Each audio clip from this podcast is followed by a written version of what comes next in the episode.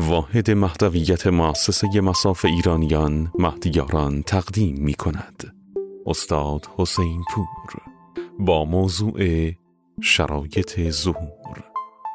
قسمت سیزدهم. بسم الله الرحمن الرحیم.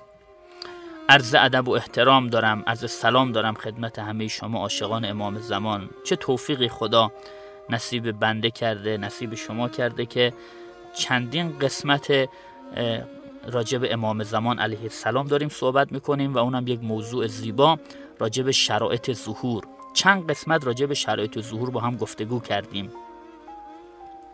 گفتیم شرایط ظهور امام زمان چهار تاست. یک طرح و برنامه که تامینش با خداست و موجوده دو رهبر که تامینش با خداست. رهبر این انقلابم موجوده امام زمان علیه السلام. و داشتیم راجع به شرط سوم صحبت می‌کردیم وجود یار. این شرط رو یک کمی بیشتر دارم براتون توضیح میدم. چرا؟ چون این شرط باید فراهم بشه. اینجا ما لنگیم. از پیغمبرا گفتم پیغمبران موفق شدن که یار داشتن. از ائمه دو سه قسمت با هم صحبت کردیم. از امیر المومنین از امام مشتبه از امام سجاد از امام صادق عرض کردم که اینا تصریح کردن که مشکل ما اینه که یار نداشتیم. چرا یازده امام قبل اون حکومتی که می‌خواستن نتونستن انجام بدن. حالا امیرالمومنین برای چند سباهی و امام حسن اونم خیلی کم تونستن. یک مشکل این بود که یار به اندازه کافی نداشتن. لنگش همیشه از سمت ما بوده که یاران خوبی برای رهبرانمون برای ائمهمون نبودیم.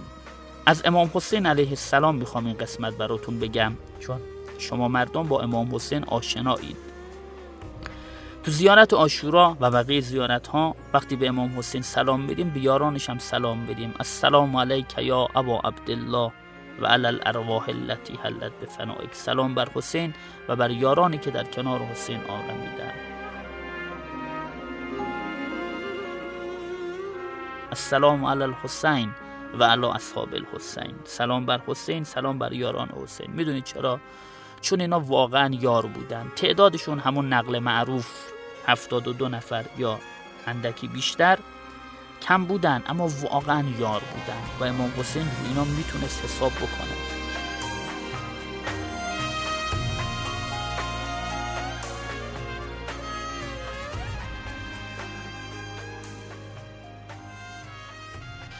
بذار ساده تر صحبت بکنم. آی عزیزی که چندین قسمت داریم با هم گفتگو می‌کنیم. به جای جدی بحث رسیدیم. آیا من شما من شما که دم از امام زمان می‌زنیم به جای رسیدیم که امام زمان بتونه رو ما حساب بکنه؟ اگر امام زمان باری رو دوش ما گذاشت جا خالی نمیدیم. یاران حسین یاران ابا عبدالله اینجوری بودن. جا خالی نمی‌دادن. وظیفهشون انجام می‌دادن. شب آشورا حلقه زدن دور سید الشهدا را راستشو بهشون گفت. رکو پوسکنده بهشون گفت. فرمود یاران من هر کی بمونه فردا شهیده. می‌خواید برید برید. همتون شنیدید چه اظهار وفایی کردن. اول حضرت عباس سلام الله علیه بعد یارانشون.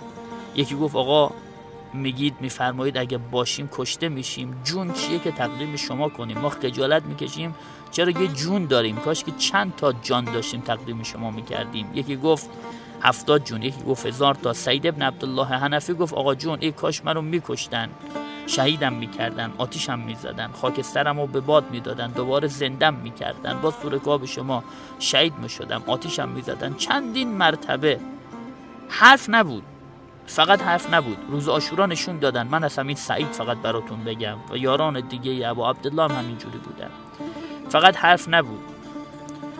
صبح آشورا شد. جونشونو دادن تو رکاب امام حسین جنگیدن از ابو عبدالله دفاع کردن.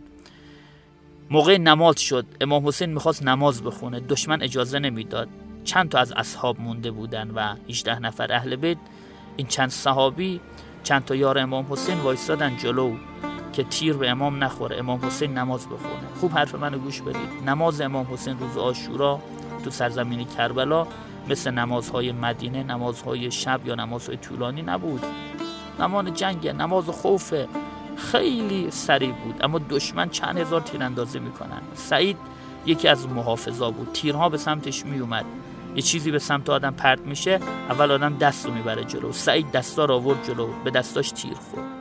سینه رو برد جلو. تیر خورد. پا رو برد جلو تیر خورد. سید در لحوف نوشتن سید ابن تاووز غیر از جای شمشیر و نیزه سیزده تا چوبه تیر تو بدن سعید بود. آشه امام زمان. می‌فهمی چی دارم بگم سیزده تا چوبه تیر تو بدنش بود. فقط نگاه می‌کرد می‌گفت خدایا امام حسین نمازشو بخونه. جونم فدای نماز امام حسین بشه. آی عاشقان امام زمان.